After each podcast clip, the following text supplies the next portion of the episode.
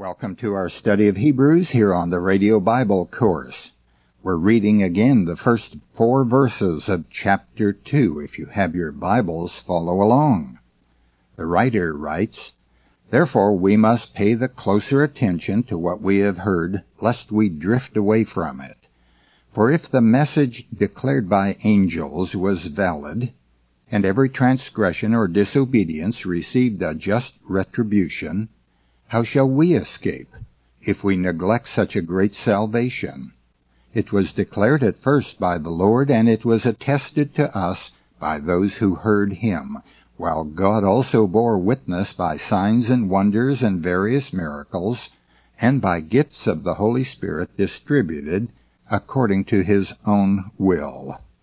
In verse 2, the writer speaks about a message declared by angels, and here he is referring to the law of Moses, which was for all Israel for some 1400 years. He makes the point in verse 2 that if breaking that law received a just retribution, that is, punishment, how shall we escape if we neglect such a great salvation? In our last program I pointed out that the law did come by angels.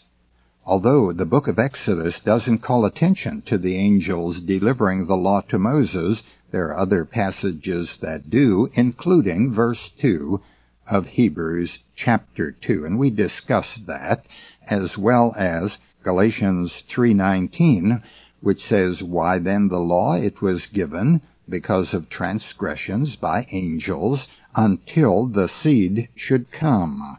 So there again we have a reference from the apostle Paul to angels having a role in delivering the law.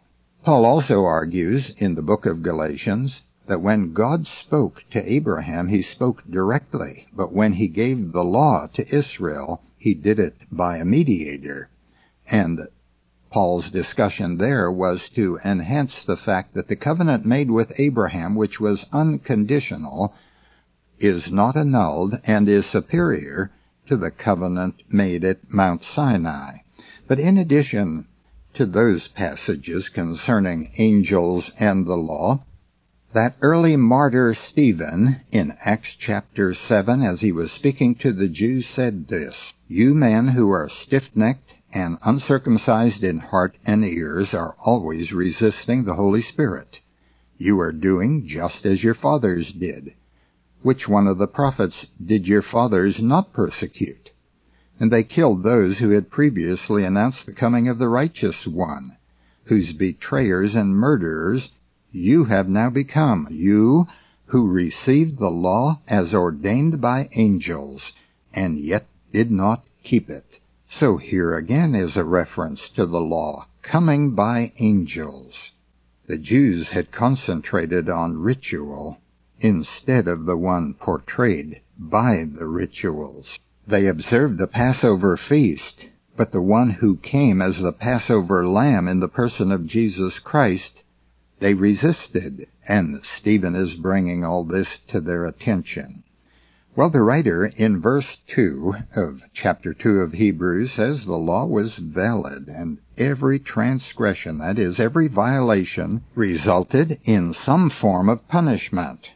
That is implied to be willful disobedience. But the law was so strict that it even punished those who did it unwillingly. Now there is deliberate or defiant violation of law, but there can be accidental violation of law. And Numbers chapter 15 speaks about that unwitting, unintentional violation. It says in verse 27, But if just one person sins unintentionally, he must bring a year-old female goat for a sin offering. The priest is to make atonement before the Lord for the one who erred by sinning unintentionally, and when atonement has been made for him, he will be forgiven.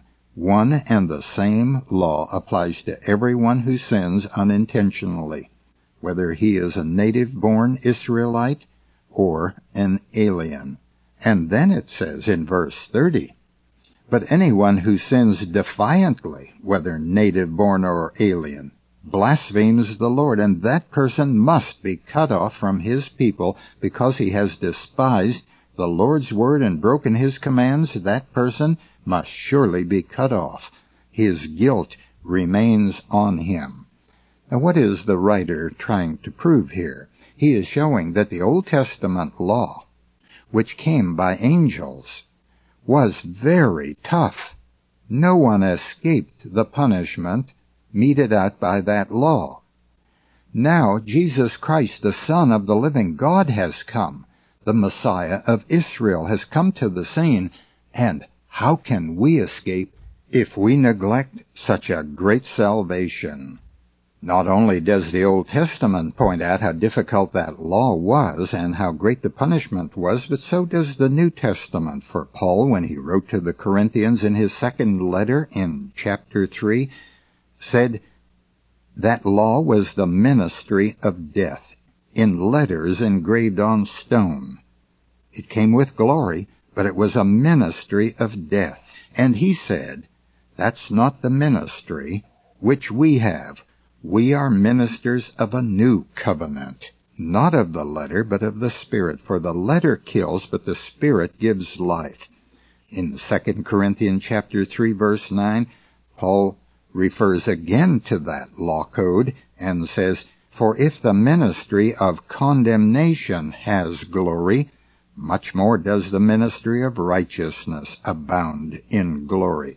Here he is comparing that old covenant made at Mount Sinai with the new covenant made by Jesus. He calls the old one the ministry of condemnation. People under the law got justice. What do we get? We get mercy, thanks to the grace of our Lord Jesus Christ. And I need to point out that I don't want to get what's coming to me. I don't want to get what I deserve. I want grace. If I got what I deserved, then I surely would be punished, and the result would be death. Just the other day I was talking to an international student here, explaining to him about the grace of God. And I gave him one of our grace booklets, and he looked at the cover and read the word grace, and he said, what does that mean? So I explained how Jesus bore our sins for us, how he took our punishment, that we might be set free. And after some minutes of explaining grace, his remark was, that's not fair. I said, I agree. It's not fair. If it were fair, we would all be punished. But God sent the Son to take our punishment. And that's what grace is. God gives us salvation as a gift because someone else paid the penalty which we should have paid, but obviously could not pay and still live. Now here in Hebrews chapter 2, the author is warning these Hebrews by means of a comparison between the Son's message in the first century with a message of the angels given on Mount Sinai and recorded in the book of Exodus. Jesus is so much greater, that's his point. Can there be an escape if we neglect his message? And what was his message? Good news that the shepherd came to lay down his life for the sheep. In verse 3, he asks, How shall we escape if we neglect such a great salvation?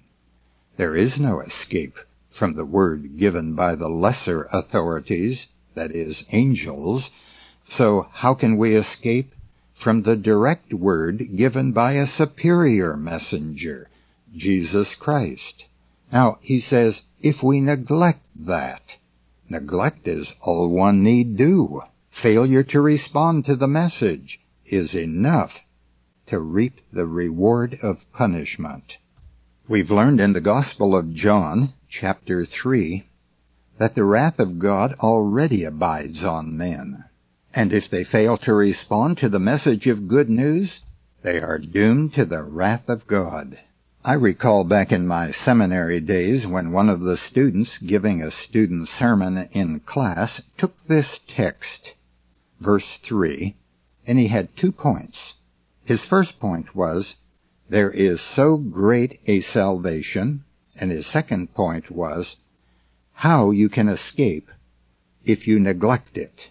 Now, I have a list of excuses that you can try on God in event you decide to neglect the message of salvation. The first one is this. You can tell God that He didn't give you faith. That may seem like an excuse, but no gift of faith is needed. We are all born able to respond to God just as we are able to respond to men. We believe men.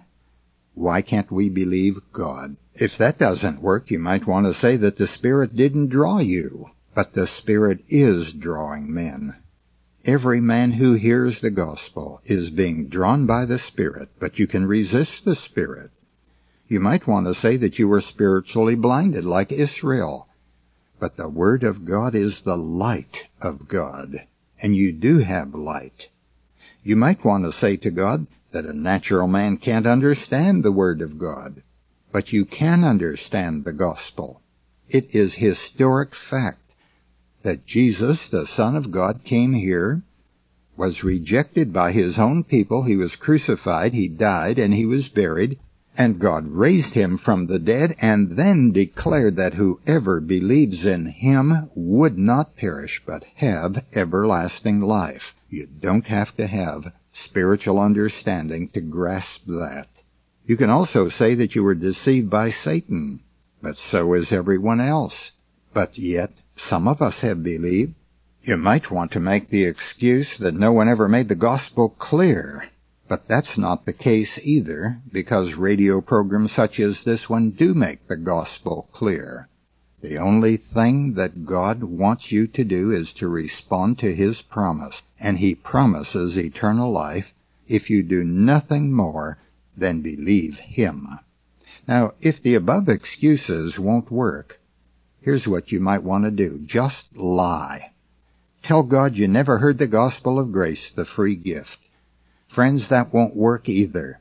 There is no escape. Those excuses won't help. Second Thessalonians chapter 1 tells of Christ returning to take vengeance on unbelievers.